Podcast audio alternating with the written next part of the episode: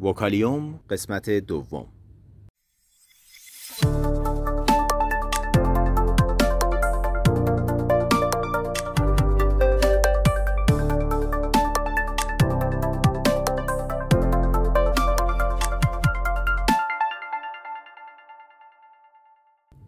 صدای ما را از آسمان نمای گنبد مینا در منطقه فرهنگی گردشگری عباس آباد تهران میشنوید.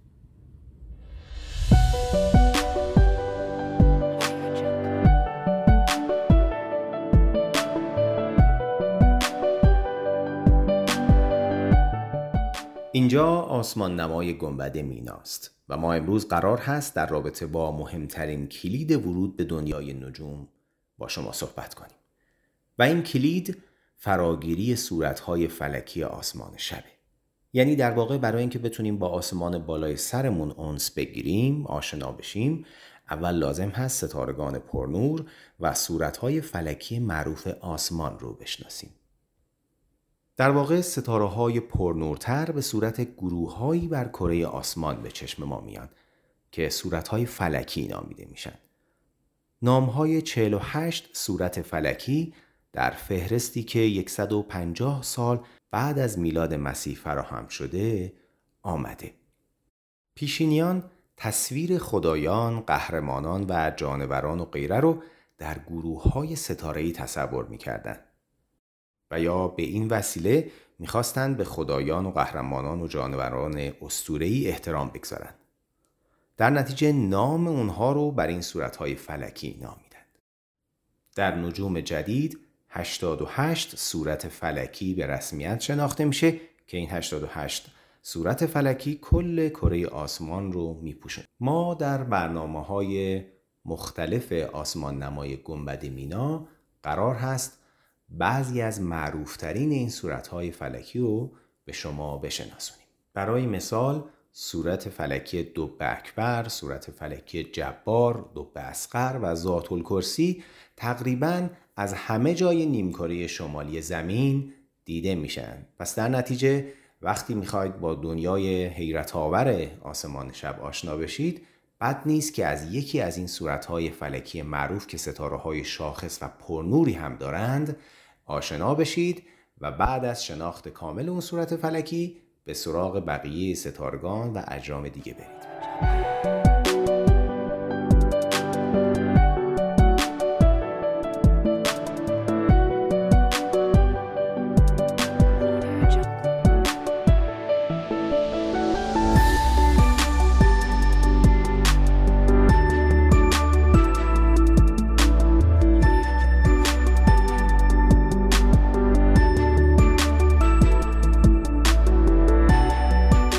در ابتدا سراغ صورت فلکی هفت برادران یا دو بکبر میریم هفت ستاره پرنور صورت فلکی دو بکبر یا آبگردان یا ملاقه در آسمان نیمکره شمالی به خوبی دیده میشه چهار ستاره اون کاسه رو تشکیل میدن که به نامهای دوبه، مراغ، فخس و مقرز شناخته میشن که همگی اصابی عربی هن. مثلا دبه به معنای خرسه و مراغ به معنای گرده و فخس و مقرز به ترتیب ران و دوم خرس رو تشکیل میدن. همچنین ستاره هایی که دسته آبگردان رو تشکیل میدن به نام های قاعد، اناق و جون موسوم هستند که باز هم نام های عربی دارند به معنی جلودار، بزغاله و البته برای جون هم هنوز معنی مشخصی وجود نداره. یعنی در واقع اختلاف نظر وجود داره برای بحث معنیش.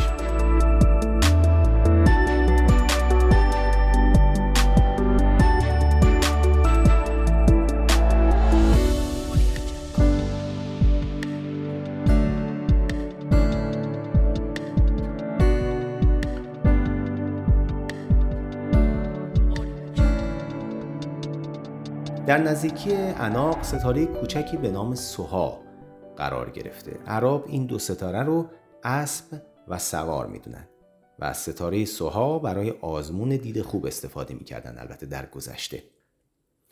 اندازهگیری زاویه ستارگان در آسمان اهمیت خیلی زیادی داره و ما این فاصله ها رو به حسب زاویه قوسی بیان می‌کنیم. برای مثال قطر ماه در آسمان در حدود نیم درجه است.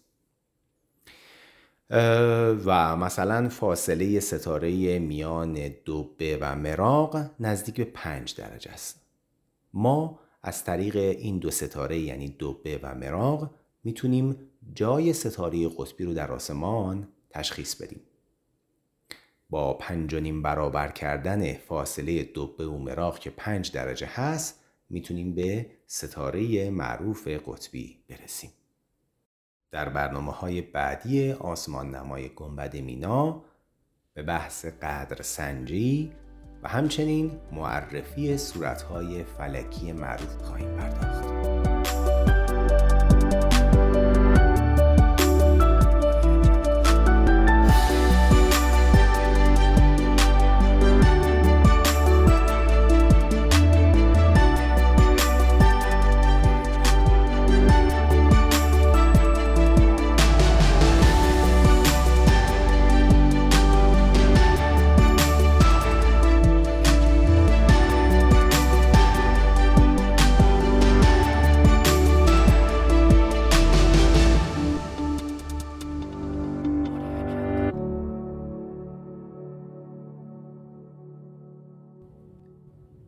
اگر علاقمند به مطالب علمی و نجومی هستید صفحه اینستاگرام ما رو به آدرس گنبد مینا دنبال کنید.